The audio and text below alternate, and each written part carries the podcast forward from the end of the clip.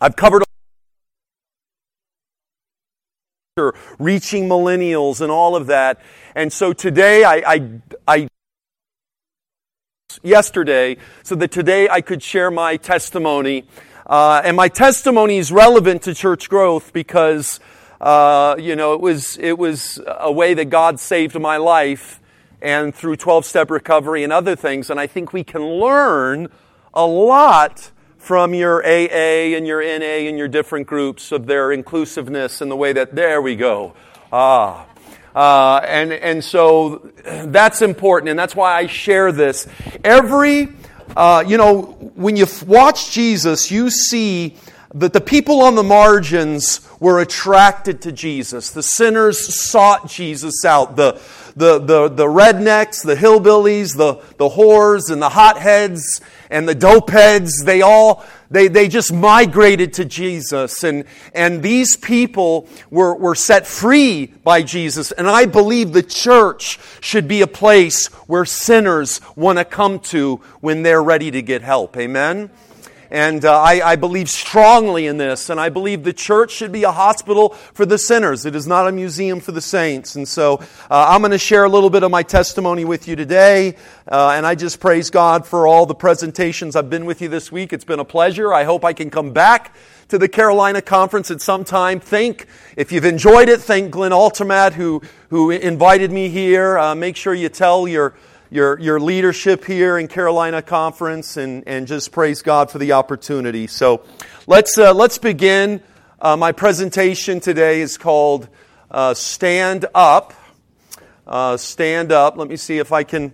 Uh, it, Glenn, I need to put my right here. It's the little receiver. Sorry about that.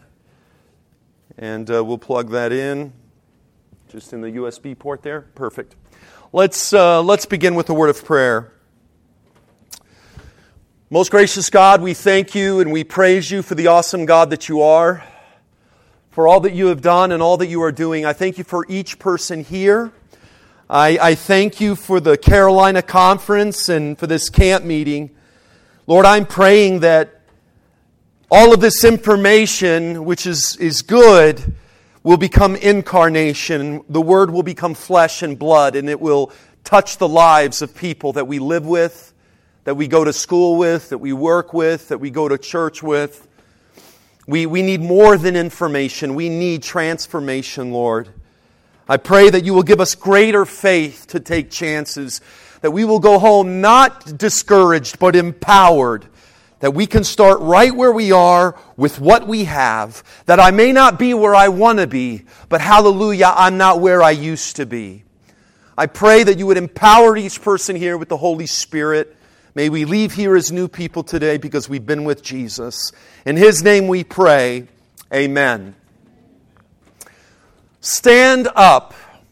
You know, one day I was reading in the book of Acts, and book of Acts is a powerful book when you want to see what the church can do when it's filled with the Spirit and on fire for Jesus Christ and I was reading, and, and, as I started reading Acts, a verse jumped out at me. Acts 1.15. It said, In those days Peter stood up among the believers.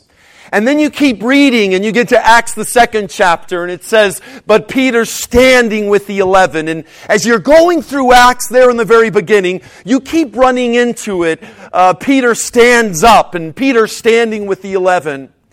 And it just jumped out at me. Why is it significant that Peter's standing? Well, it's significant because Peter was always the guy who was falling. All right, it's, it's significant because Peter was always the guy who was failing and falling. And you see it throughout the Gospels. And he came to the disciples and he found them sleeping. And he said to Peter, Could you not watch with me for one hour? When he saw the wind, he was afraid and beginning to sink, he cried out. And Peter said to him, Even if I must die with you, I will not deny you. And all the disciples said the same thing. And yet he denied his Savior. But when you get to the book of Acts, something has happened to Peter and he's no longer falling. Now Peter is standing for the gospel. And that is a powerful picture. Amen. And the thing about Peter is, is once Peter stood up, he stayed up, and you couldn't get Peter to shut up. And that's, that's the place I've come in my life. You know, that's where I'm at. Uh, I want to get to that point in my faith that once I stand up, I stay up. And when we, once we stand up for the message of God's truth, that we stay up for the message of God's truth. But too often, if we're honest, our Christian experience is a series of standing ups and sitting back down. We stand, we come out to camp meeting and we're on fire. Stand up, only to go back home and start sitting again. We go to the marriage seminar and we stand up for our marriage, only to go back home and, and, and sit back down. Our, our life ex- spiritual experience often is a series of standing up and sitting back down. But I am praying and I'm challenging you today that by the grace of God, you can stand up and you can stay up. That you'll keep uh, sharing the gospel. Some of you have shared how the harvest has not yet come from your evangelistic efforts. Keep on trying. Keep on standing up for the truth of God's word. Keep on standing up for your marriage. Keep on standing up for your community. Now, when you first encounter Simon, uh, before he becomes Peter, his name is Simon. Simon's name is a derivative from Simeon. Now, we know that Peter means what? Stone, rock. Uh, but when Jesus calls Peter, is Peter a rock? Is he a stone? No, no, no. Peter is not a rock when Jesus first calls him. Um, and so his, when he first calls him, his name is Simon. Many times we are not rocks of our Christian faith either. Um, it's not easy for us to stand up either. Peter was not a rock in the beginning. As we saw often in his life, he was falling down. He would make these great declarations only to, to fall and to deny Christ. Um, the reason why it's so hard for us to stand up for the gospel, stand up for the truth, or maybe stand up for people, or stand up in this world is because we live in a broken world, do we not? We live in a world that is fallen. Yeah, Revelation 14:8 it says fallen fallen is Babylon the great. And that fall goes back to the very first fall. And Jesus said to them, I saw Satan fall like lightning from heaven. At the tree, we see Adam and Eve fall. Those before the flood fell. Those after the flood fell. Abraham, Isaac, Jacob, David, Solomon, Peter, John, they fell. Romans 3.23 says all have sinned and fall short of the glory of God. This book, when you, when you really look at this book, this book is filled up with the mess ups of the messed up. And that's good because that means this book was written about you. Hallelujah. This book was written about me. It is a book not of perfect people, but of broken people. And so the church should be filled with broken people. Amen? It's filled with broken people. Um, this book was written for me. Jesus spoke to the riffraff, which is good news because I was riffraff for much of my life. Uh, Jesus called the tax collectors. Jesus called the whores, the hillbillies, the hotheads, the dopeheads, the rednecks to be his disciples, which is good news because I have been a few of those things for much of my life. In fact, Jesus said, I did not come to call the righteous, but sinners to repentance. And that's what the church is called to be. That's what the church is supposed to be. A place, we, Jesus was a sinner magnet. Our churches should be sinner magnets. And we should magnetize broken people to our churches. Um, our, we've got camp meeting going on down at Georgia Cumberland right now at Southern. It's for three days. I mean, you know, we call it a camp meeting. It's not really a camp meeting. Um, but it's a, it's, it, is, it, is a, it is a wonderful program for a couple of days. But Ty Gibson is speaking there, and I've been following it uh, as I've been here at, at this camp meeting. And Ty Gibson had a, a powerful quote that he shared last night, and he said that the, the thing that has, almost, the, the organization that has, has um, produced more atheists than anything else has sadly been the church. It's been Christians or, or self proclaimed Christians. And you see it ever since before the Dark Ages, that spirit of Antichrist, that spirit and attitude of, of the lack of Christ, the lack of the humility of Jesus. We see that it's crept into the church and it has not left the church. Um, and so the reality is we need a lot of help. We need to get back to being like Jesus, where we are calling sinners to repentance. When you study Peter's story, um, you realize that it's your story, it's my story. I, I think that the reason why a lot of times people love Peter is because Peter speaks to us. I can relate to Peter. I shared with you the other day. I can relate to Peter. Peter had a big mouth and he had a small brain. I can relate to Peter. You know, Peter probably had the mouth of a sailor. I mean, he was a fisherman. Um, you know, I, I, I, can relate to Peter because sometimes I, I, I, put, I say something and then I think about it and I've got to go back and I got to say, you know what, that wasn't right. I'm a bit of a hothead. All the Halvorsens are hotheads and we got this temper that we've got to just really pray about sometimes. Because sometimes you just want to reach out and touch someone, right? And so, and so I've got to been, I've been, I pray about that stuff. And, and I'm telling you, the enemy uh, put a bullseye. With blessings comes bullseye from the devil. And the once God puts his calling on your life, the devil will come after you with a vengeance. And he'll come after our children, and he'll come after our family, and he'll come after our loved ones. I, I, I can relate to Peter because most of my life uh, was a series of falling down and messing up. It wasn't always that way. I mean, I was born the son of an evangelist, Richard Halvorsen, the brother of Ron Halvorsen, the two preachers from the six, five boys, one girl in, in that immediate family there. My father, uh, through Ron's conversion, he led my whole family uh, to their conversion, and we had many pastors come up out of that. Praise the Lord. And so Ron uh, led my father to Jesus, and then, then my dad came to Southern. He went into the ministry and then met my mom, and voila, here we are today. And uh, I, I remember growing up and doing evangelism. I mean, that was in my DNA. From the moment I was a kid, I remember we would drive around in the fifth wheel trailer, and that was my first home. We didn't have a home. We, we drove around in the fifth wheel trailer and, and went and did meetings, did about eight meetings a year um, all over the place in mid America.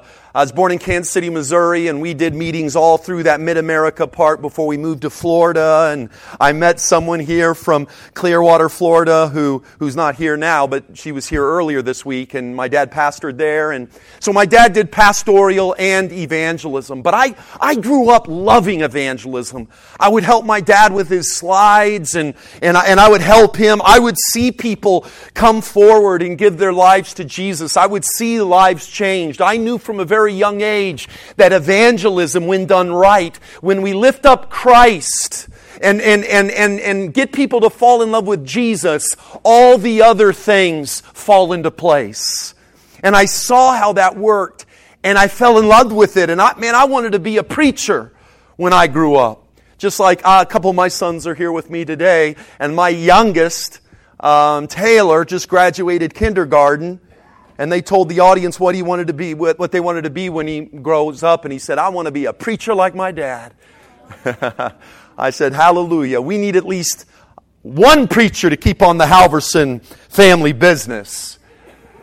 And so that's what I wanted to do. I was like Taylor, but then I got into high school and things started to change for me. Um, in high school, I started making uh, worse decisions. You know, I, I, have kind of the, the typical generic story. There's not much different than the usual story. The, the path of, of kind of choosing uh, the wrong friends. And I had a lot of good friends too, but uh, my friends like me, we, were, we weren't going anywhere and we were making poor decisions. And that's why I tell young people, you show me your friends and I can tell you where you're going to be in the next few years um, because the reality is we, we become the people that we're surrounded with. And, and so I wasn't a, a good influence on them. They weren't a very good influence on me. And, and so we started kind of hanging out, and, and I started kind of absorbing things that I probably shouldn't have been absorbing, watching stuff, listening to stuff. I mean, that usual generic story.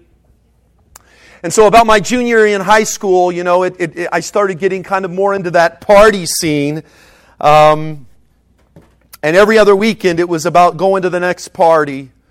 You know, the sad thing with addiction is what starts as a party eventually turns into a full time job of desperation and pain. As I heard once told me, is in the beginning you use the drugs, but in the end, the drugs use you. And that's the exact truth. And so it was fun in the beginning. It was a party in the beginning. And my parents were out doing the Lord's work. And, and that left me, you know, home at the house alone. You know, when the cats are away, the mice will play. And that's how it kind of went for many years. I barely graduated from high school. Uh, Highland Academy, hallelujah, I graduated. My daughter just graduated Bass Memorial Academy. I have an older boy who graduated a few years ago, but my daughter just graduated from Bass Memorial Academy as valedictorian. Hallelujah. I said, man, I, I, I, I graduated miracle, miracle dictorian. Uh, she had all these uh, uh, ropes around her and chains and honors. I was like, that was lucky they gave me a robe to graduate with. Um, so it was a miracle when I graduated. I get out of uh, high school and I just continued on that road. Um, met my lovely wife and, and, and we were, we were dating for a short time and sure enough, my, my oldest son, um, uh, you know, find out my wife is pregnant and, and, and suddenly reality, here I am 18 years old, re- reality came crashing in in a very real and vivid way. And so, uh, I, yeah, I got married and, and hallelujah. I loved her. I knew I wanted to marry her. Uh, but uh, the reality was, um, I was young and immature. And so I became a kid, getting ready to have a kid. Um, I've discovered something, and that is there's no such thing as an unplanned pregnancy. Yeah, that's kind of a ridiculous phrase when you think about it. If, because if you're doing what it takes to get pregnant, you shouldn't be surprised. I'm pretty sure you are planning on a pregnancy. Um, and so that's kind of the reality that, that kind of hit me. And so I was 19 and I had my, my first child. I was a child having a child and my life continued careening out of control. I started, I had to leave college. I dropped out of Southern and, and I, and I started working as a server and in a restaurant. And, and that's never very conducive for people wanting to get clean. Uh, it's very often a drug scene and a party scene as part of the restaurant business. And so uh, you can do it and stay true to God. I've got my oldest son serving in, in a restaurant and he's doing well. Praise the Lord. But uh, for me, it was kind of a toxic combination. And, and so every night I was going out and partying with my friends. I mean, I did it before I was married. And I figured, you know, just because I'm married, why should that have to change, right? Um, and so uh, I would stay out late, and uh, the problem with staying out late, uh, I, I, I, would eventually have to come home. And I remember one night when I was serving there at, at the restaurant, and, and uh, I had some friends asked if I wanted to go out. This was kind of early in Brittany and I's marriage, and I said, well, yeah, why not? And so I went out and stayed out till about midnight, one o'clock, and and because uh, that's what I did when I was single. And so I, I came home and and uh, got there, and she met me. She was so loving. She met me there at the door, uh, and and and she met me with "How could you?" She met me with "How? What? What were you thinking?" Now, this, in my defense, this was the time before cell phones. All right, so I would have had to have physically have walked to the phone on there, but but uh, you know I know still no excuse. Um, and and so she was there, and she met me with, "How could you? I was worried. I, I why wouldn't you call?" And I remember for a moment thinking, uh, and I luckily I thought it and didn't say it. I, I thought, "You mean I have to tell you everything?" Newlyweds, yes, you have to tell your spouse everything.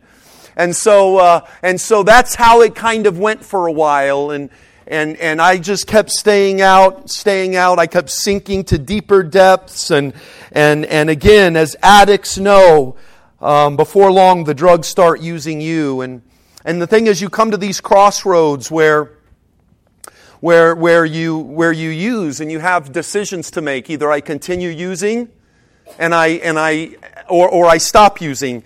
And it's never, I gotta, I can't stop using, I gotta keep using. And the problem is you gotta sink to deeper lows and deeper depths. And the things that you used to do to get the drugs aren't working anymore. And interestingly, it wasn't the, it wasn't the street drugs. I did plenty of those, but then I gave those up. And, and, and, and, and then the devil, if he can't get you one place, he'll try to come in the back door of your life.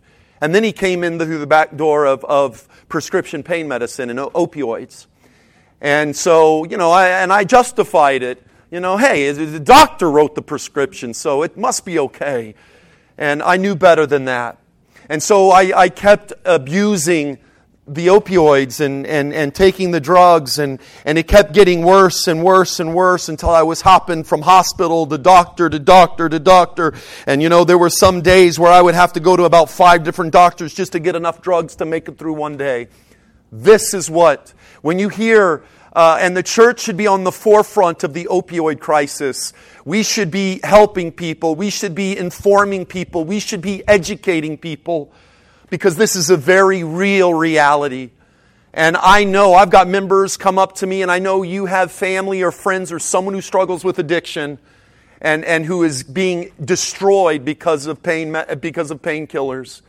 And so I, re- I realize the reality of, of that. And so our churches need to be places where we can help people. Um, so it kept getting worse and worse. Uh, and the thing is, again, you, you have to sink to deeper lows to get the drugs just to get to where you used to be. And so I started, um, the illegal behavior comes in.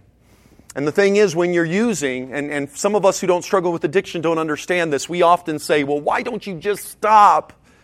The problem is when someone is caught up with addiction, it's an obsessive compulsive um, spiritual disease that attacks a person. And some people hate that word disease. And when I call it a disease, I'm not saying that that gives someone an excuse to do it. What I'm saying is that addiction must be treated as a disease because if it is not, the person will not recover and they will not get better.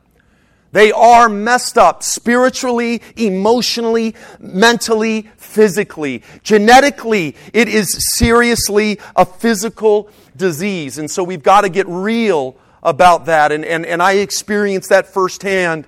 And so again, I started, have, I started acting out in the illegal behavior because to stop drugs was not an option for me. And it wasn't long, you know, you do the crime, you better be prepared to do the time. And so it wasn't long before um, I was arrested. Uh, the first place I was living in Nashville, Tennessee, the first place I was ever arrested was at a Kmart. You guys remember Kmart? K, big K. It was like Walmart, but worse, right? And, and the worst place to get arrested in. I didn't want to get, be seen in Kmart. I definitely didn't want to get arrested there.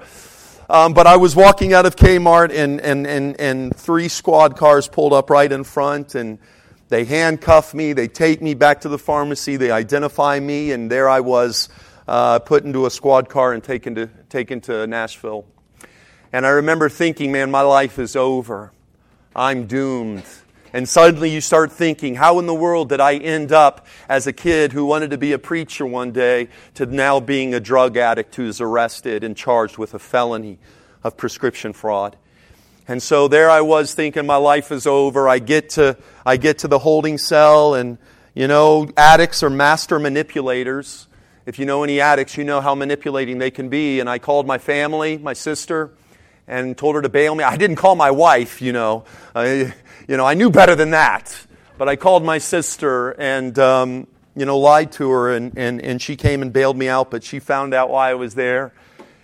And the first stop, because she, her and my brother in law said, Hey, Richie, let's go home. Don't worry about getting the car. But I knew I had to go use. I was addicted. And so the first stoplight we stopped out, man, I jumped out the door and I went running. And I went right back out there to use.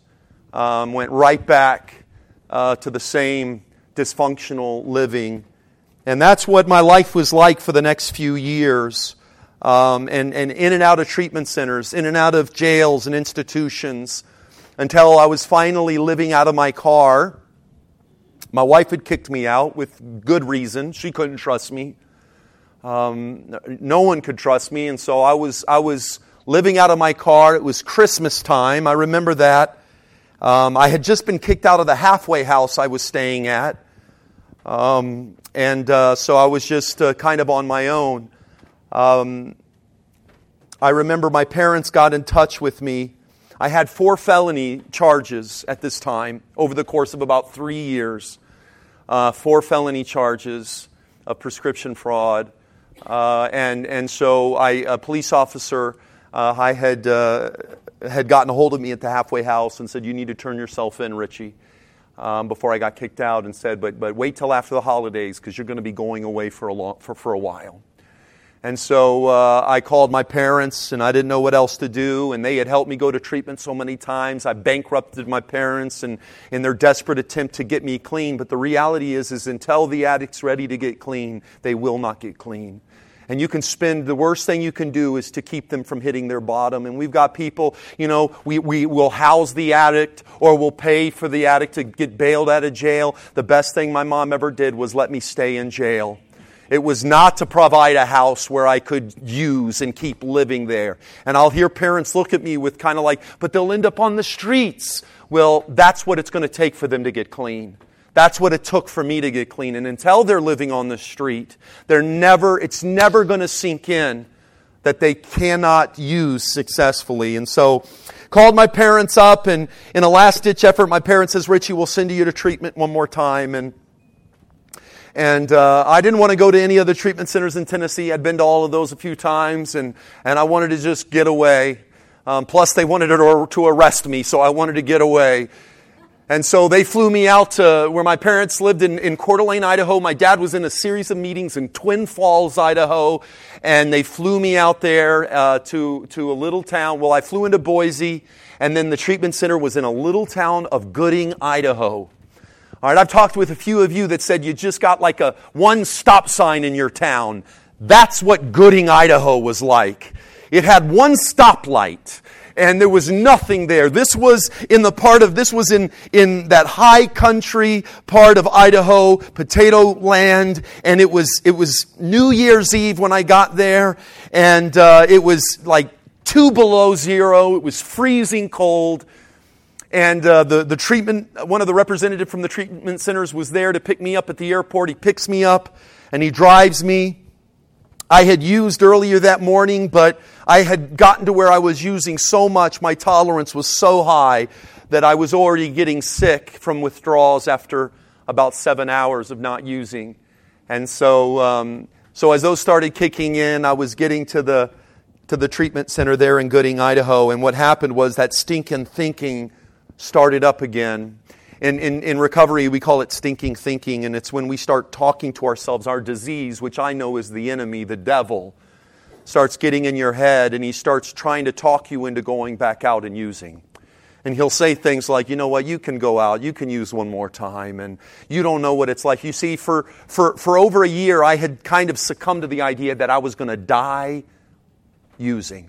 I had tried to quit, I had had some weeks, months of clean time that I had kind of gotten together, but I had not ever made and ever had any significant clean time over those years. And so I had just kind of succumbed to the idea that I was going to die using.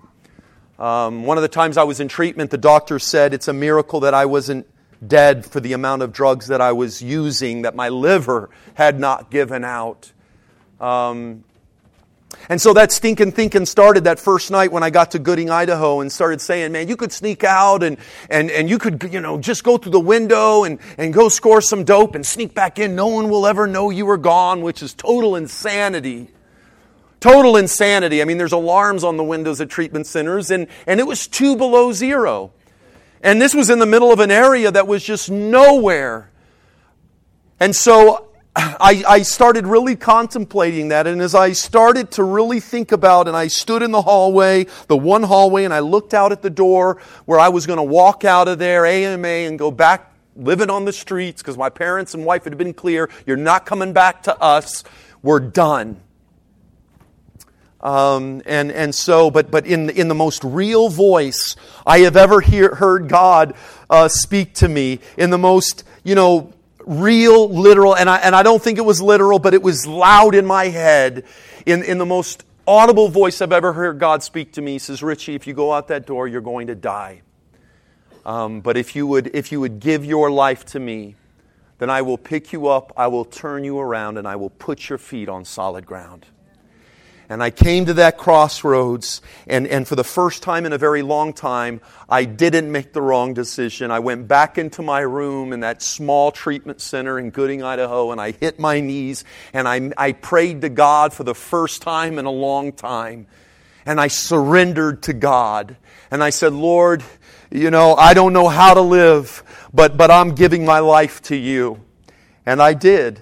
And I have not looked back. Hallelujah and I have been clean ever since. And God has done everything. He's done exceedingly more than I could have ever possibly imagined.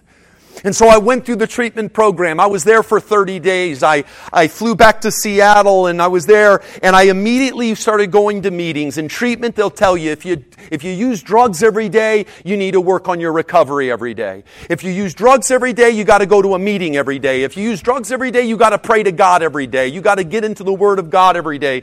You know, and so these were the things I had to get into new habits. If you don't create new habits, you'll fall into old habits. And that's the facts. That, that's for anything in life. And so I started going to meetings. I, I, got home, my wife was there. I didn't know if she would come to pick me up. I told her when I was getting in. I was praying about it. I, I, was sending her letters from the treatment centers. And, and, and, and hallelujah, uh, she was there with my two kids at the time, uh, waiting for me, uh, two little kids at the time, uh, to pick me up at the airport and take me home. Um, she, we, we, I went to, tr- I, I, I went to, to NA meetings every single day. I remember the first meeting I went into, and I had heard it before, but I'd never taken them up on it before. But they said, You got to get a sponsor. You know, you don't know how to live clean, so you need someone who knows how to live clean. Sponsorship in 12 step recovery is the way the church should be doing discipleship. In meetings, you get a sponsor, and, and, they're your mentor. They're someone you work through the steps with. They're someone you study the Bible with. They're people you can trust with anything. That's what we should have in the church. We should have sponsors, mentors, discipleship. Uh, NA and AA are doing a better job at discipling people than we are doing at discipling Christians. And so that's what I did. And I, and I found a guy, and they said, look for someone who's working a program because, you know, Yes, and I hear some people, parents tell me, well, my kid tells me that, that in the meetings people are using. Let me tell you, that's like anywhere. If you look for trouble, you'll find it. But if you look for recovery and good people, you'll find that too. And in A, we used to always say that meetings are like a Prego sp- spaghetti sauce. Remember those old Prego commercials? They would say, it's in there right? They taste the onions, they're like, it's in there. It's all in there. Well, let me tell you, if you're looking for the dope, it's in there. But if you're looking for freedom and recovery and, and God, it's in there too. So you, you, you find what you're looking for. And I was ready to find recovery. I wanted to live a new life. And so, man, I would have stood on my head if they told me to stand on my head. I didn't want to go back out there. And so I, I started listening to someone uh, who, who was working a program, who had a sponsor, who was working the steps, who was not just talking the talk, but walking the talk. And it was this big guy. His name was Marvin. Um, and uh, he, he was a big Harley driver. The guy had a tattoo from, I mean, from head to toe. The guy had tattoos everywhere. But when he talked, I could tell that this guy worked a program and he was humble and his story was like my story. And I went right up to Marvin. He had about 18, 19 years clean. And I said, Marvin, I want you to be my sponsor. And so he said, okay, well, call me for the next, every day for the next 30 days. I want to get a call from you. Just check in. You, we don't have to talk a long time, but just give me a call and say, hey, everything's good, or hey, nothing's good, or whatever. Give me a call. I want you to start working the first step um, you know, uh, uh, we, we, we, that we, you know, that, that our, we had become, uh, we had surrendered uh, to the idea that, my, that I was powerless over my addiction and that my life had become unmanageable and come to terms with that reality. And so I started working the steps, and, and he was my sponsor. And uh, I, I, I, remember the first time I had to go to court. Remember, I had those four felony charges awaiting me. And now I had a failure to appear charge because I didn't make it to the court because I was in treatment. And so uh, I, me and my attorney, we, we get to the get to the judge, I get to the courtroom, and as soon as my name comes up on the docket, and they see that I'm there, you know, they arrest me. Um, they take me into the back into a holding cell to where I stay there until, until my name is called in my court case, in which case they'll bring me back out.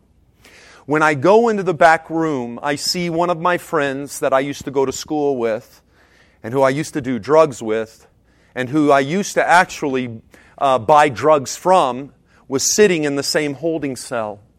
He was in this holding cell because at, it, at his home, a home I had been many times before, and a home I had been at just a few weeks prior to this event. He was there. There was some kind of a party that was happening. Someone pulled out a gun. Someone was shot and killed. And he, uh, he was there, uh, and, and, and they charged him with accessory to murder. And so I could have very well been in that same situation and been looking at the same type of sentencing, the same problem as he was. Uh, in the program, we say, But by the grace of God, there go I. That could have been me, but by the grace of God, that wasn't me. And so I sat there and we just kind of look at each other and nod and, and I, I go out, my name is called, I go out to the judge and the judge looks, you know, I'm drug tested, that comes back clean. Um, they say, you know, my, my um, attorney had talked to the DA and they saw how all of my charges, that in a very short amount of time, there were all those charges and how quickly. I wasn't really a habitual offender. They saw a definite start time when it started happening and only a couple of years to when the last charge.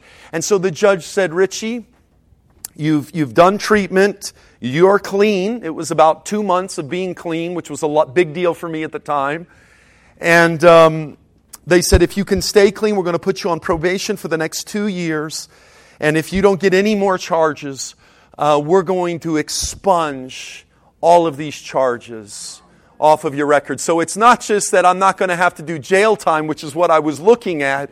They're going to actually take, and, and, and what, what's nice about expunging them is, is it's as if you were never charged with anything. And so, man, you want to talk about experience God's grace. That's what God's grace is. That's what justification is. It, you know, when God forgives you, eh, it's like, and He remembers those sins no more. It's as though you never sinned in the first place. And so I walked out of that courtroom in Nashville, Tennessee that day, and let me tell you, the, the air uh, uh, was never so fresher and sweeter. I could, hear, I could hear the birds singing, and it was so beautiful. Freedom is a precious thing. My friend went up, and, and, and he was sentenced with 25 years and is still serving out uh, his sentence, um, has not been able to see his boy um, getting older and, and graduate from high school and college and get married and all these things that uh, could have been taken from me. Um, but hallelujah, I stuck with that and, and I've been clean ever since. And then, uh, kind of a crazy thing is after I was clean for about five years, I, I went out with a friend of mine and I was, I had gotten involved in printing and I, I worked for Wilkes Publication, and, and we did printing for uh, Steps to Christ and Happiness Digest, and, and I used to be a part of that, and my heart started yearning for ministry. I wanted to get into the ministry, but I thought that because of my past, I had burned that bridge. And uh, so I, I, did everything I could to do ministry without being a pastor, you know, but I really felt my heart wanting to be a pastor. And I remember I went out to eat with one of my old friends from high school, Chris Louie uh, who is the son of the president of your conference, Leslie Louie. And we went to high school together. And uh, Catherine, his daughter, and I, we went all four years to Highland together. And so uh, I went out to eat with Chris, and I was talking to Chris, and I just finished, graduated from Austin Peay State University with my Bachelor of, uh, of Corporate Communications. And I was talking to Chris, and I said, Hey, I'm really wanting to get involved in ministry. I, am really feeling God's calling me to, to ministry, and I'd love to, you know, do you know if there's anything? And, and, and Leslie Louie was the executive secretary at Gulf States at the time. Uh, and I said, Do you think there's any way that I could uh, maybe do communications uh, for your conference? Because I didn't believe I could do ministry. Do you think I could just be a communications guy or do something in the conference? You know, I don't care what it was. If they wanted me to be the janitor, I would be the janitor of the conference. I just wanted to serve God's church. And so I was talking to him and, and, and, and we talked, we said goodbye. And I'll never forget, the next morning I get a call from Leslie Louis. And Leslie Louis says to me, he says, Hey, Richie, Chris told me that, that, that you're interested and you feel called to be a pastor.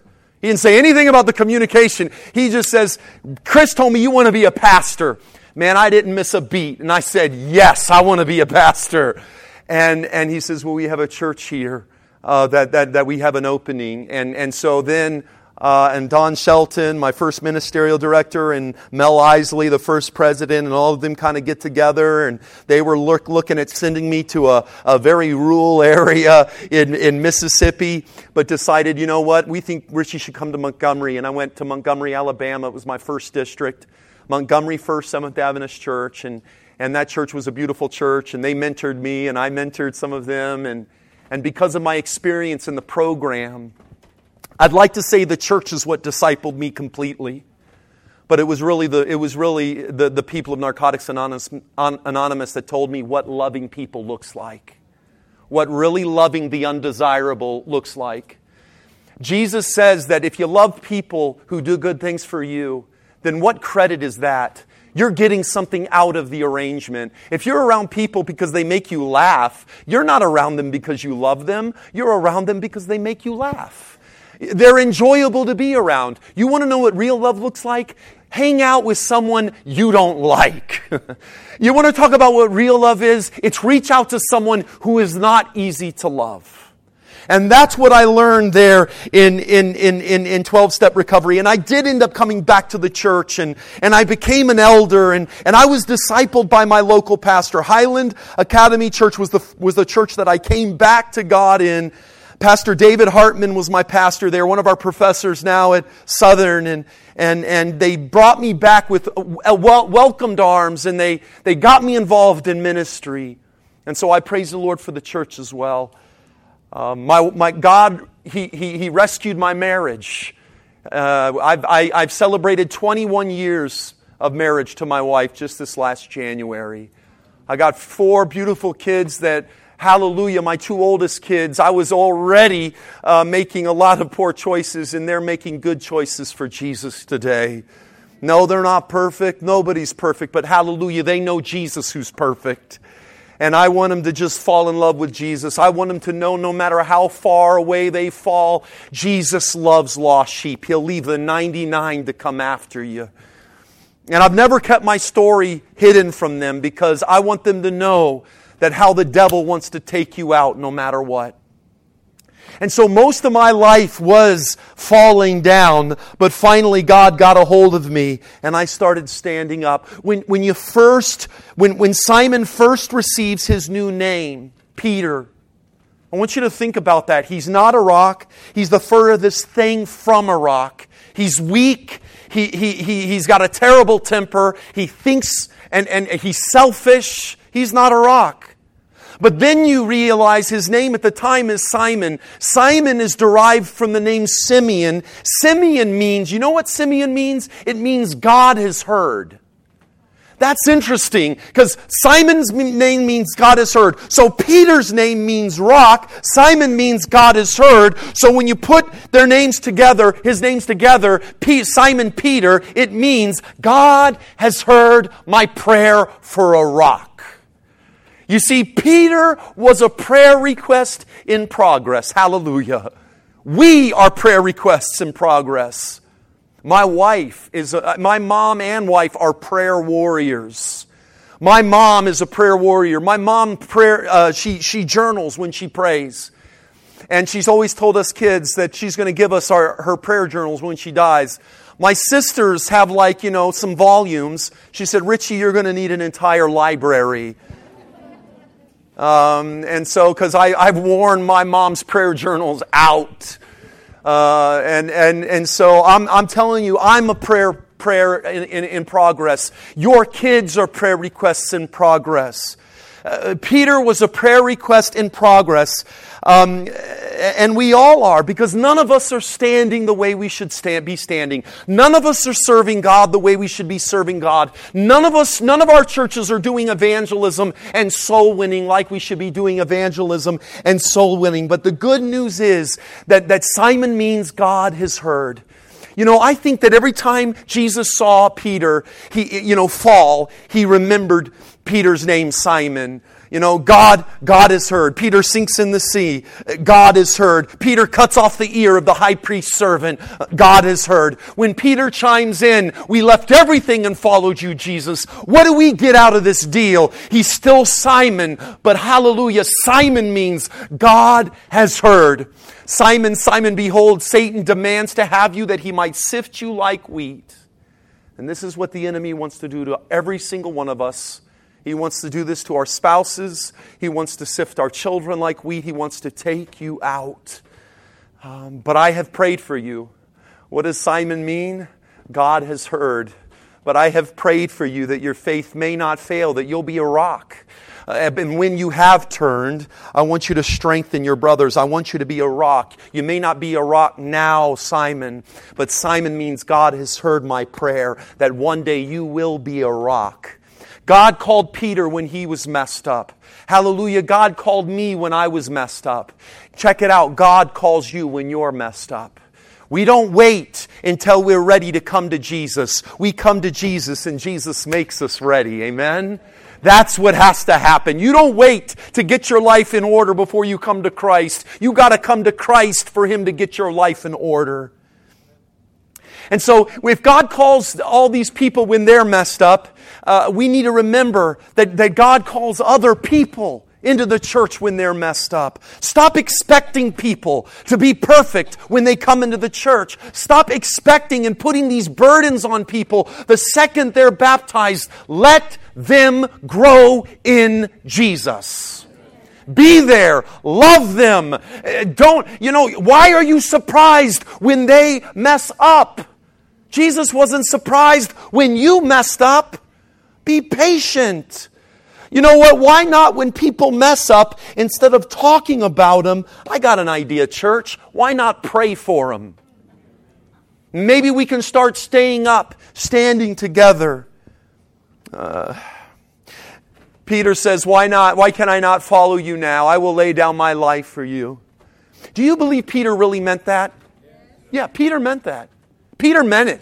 He was sincere, just as you've been sincere and I've been sincere when I was a young man. I'll never do drugs. I'll never smoke cigarettes. I'll never do that. I sincerely, you know, well, I would never do that. Peter sincerely felt that way.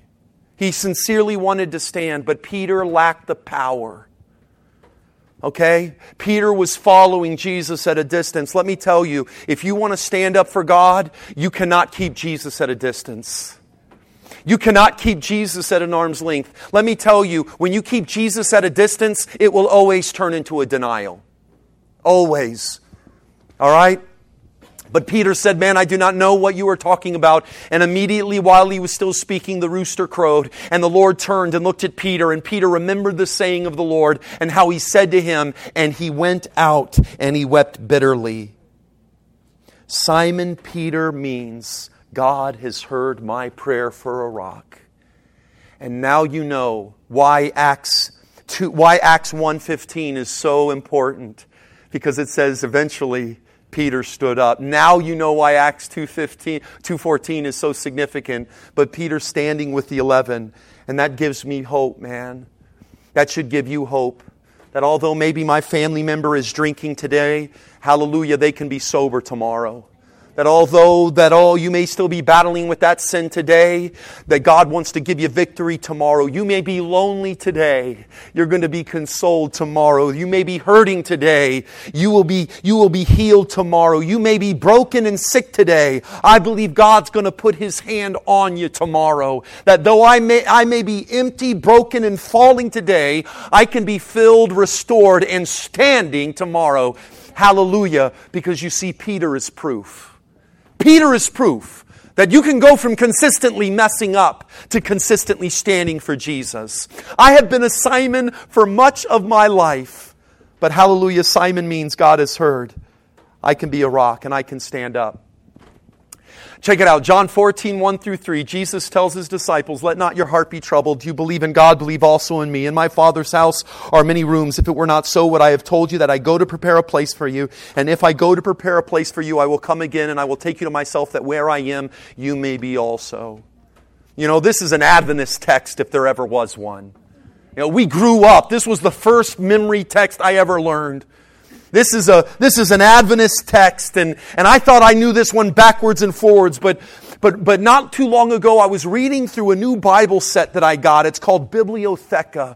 And Bibliotheca has done something really cool. It's a multi volume Bible set, and what they did is they took out the chapter and verse demarcation because you do know that the original Greek uh, and Hebrew did not have chapter and verse demarcation.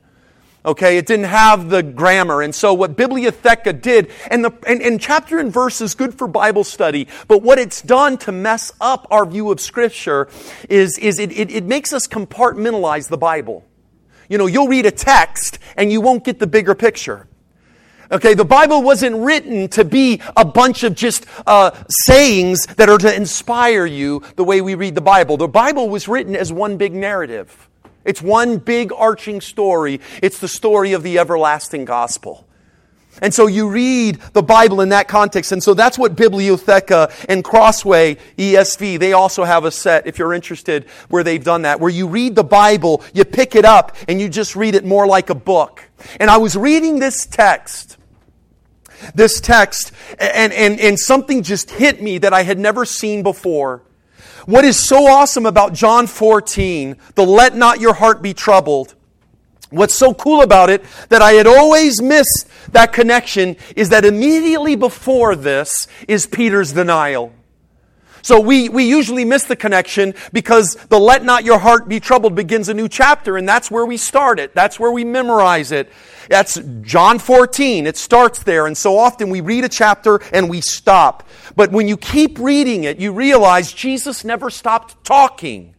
When you read chapter 14 in its proper context, it doesn't start a new idea. It's a continuation from verse 13. Well, what happened in verse 13? Peter said to him, Lord, why can I not follow you now? I will lay down my life for you. Jesus answered, Will you lay down your life for me? Truly, truly, I say to you, the rooster will not crow till you have denied me three times.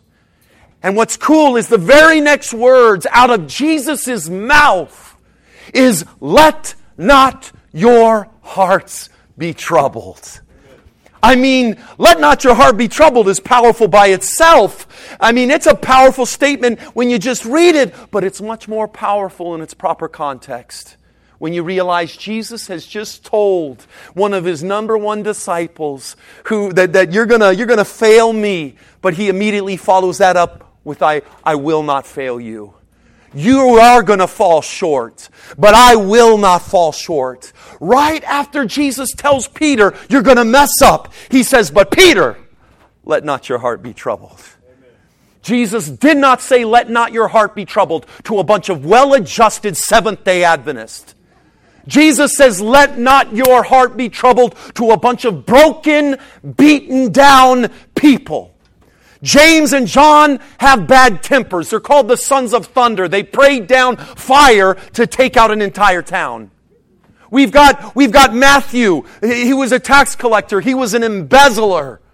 You got Simon the Zealot. Zealots were terrorists. You got Thomas. Thomas had trust issues. You got Nathaniel. Nathaniel was a racist. Nothing good can come out of Nazareth.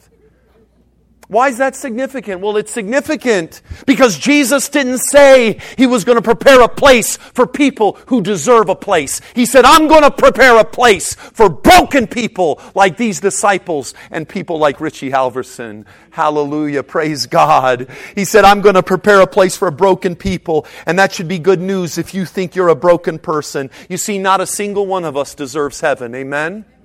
Not a single one of us deserves heaven, but the fact that Jesus said, I'm going to prepare a place for you and me is proof that Jesus believes that I can make it. The fact that He prepares a place for me, knowing all of the mess ups I'm going to make, man, that fills my heart with hope.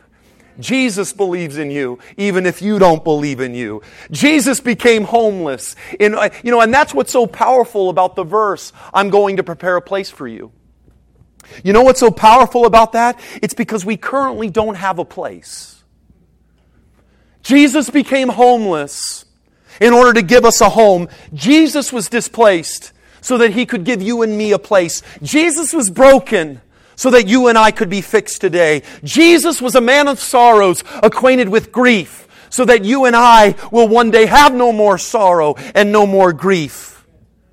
In Acts chapter 2, Peter delivers one of the most powerful sermons in Scripture. Think about that. The same guy who denied Jesus is now declaring Jesus. The same guy who was always falling apart is now standing tall. So, what made the difference?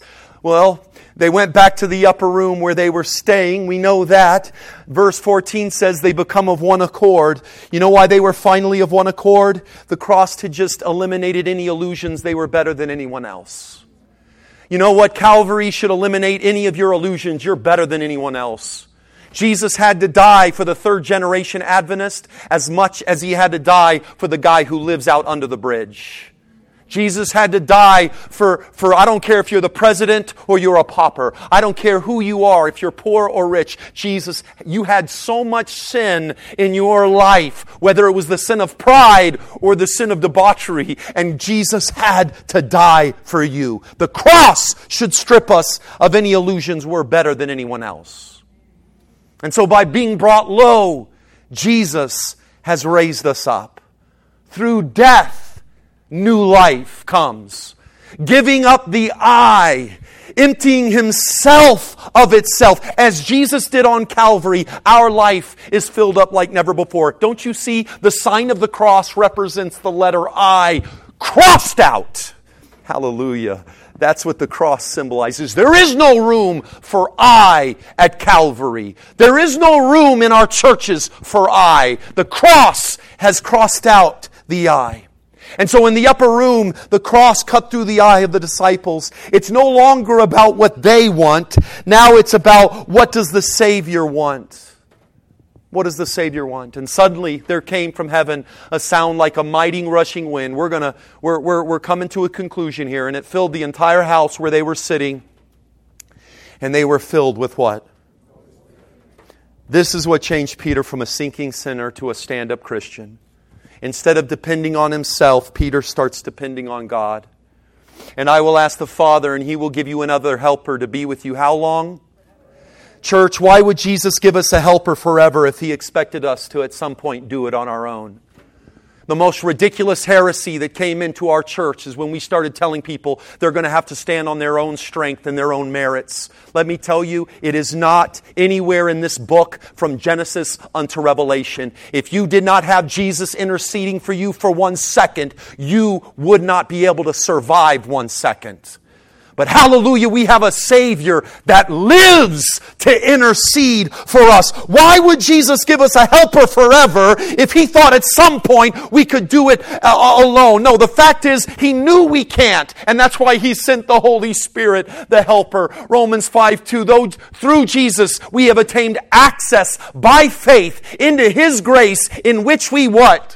Stand and we rejoice in hope of the glory of God. Early in rec- recovery, I had relapsed, I had relapsed so many times. I had messed up so many times. I was afraid I had not hit my bottom yet. You know, in recovery, you always hear that saying, I hit my bottom, I hit my bottom, I hit my bottom. I had heard that so many times. I remember going up to my sponsor, the Harley Davidson driver, Marvin, and I said, Marvin, I can't live through another relapse. How do I know I've hit my bottom. Because you see, my bottoms had bottoms, and my bottoms' bottoms had bottoms. I kept, I had more bottoms than I thought any person could have. And so I was worried and then I went to him and I was, I was in tears. I said, Marvin, how do I know I've hit my bottom? And I'll never forget what he said to me. He looks to me and with a, with a smile as though I've been there. And he said, Richie, he says, your bottom happens when you finally just put down the shovel and stop digging. Simon Peter, God has heard my prayer for a rock. And the answer to that is the true rock of ages, Jesus Christ. Have you hit rock bottom? Hallelujah, Jesus is the rock at the bottom who's going to pick you up and turn you around and set your feet on solid ground.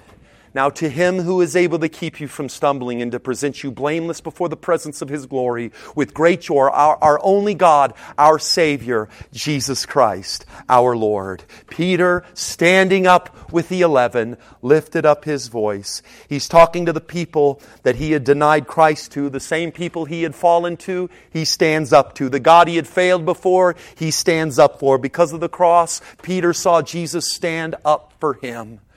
When no one in their right man, mind would have stood up for Peter, Jesus stood up for him. Don't you see? On Calvary, Jesus stood up for you because you couldn't stand up for yourself. And one day, when the devil says, Richie, you can't let him in heaven uh, because of all the times he's fallen, uh, I, I, I can see it now. Jesus is going to say, Richie, who? I just see my son overcomer. I just see my child, my perfect child, blameless in my robe of righteousness. Let us pray. Father, we thank you.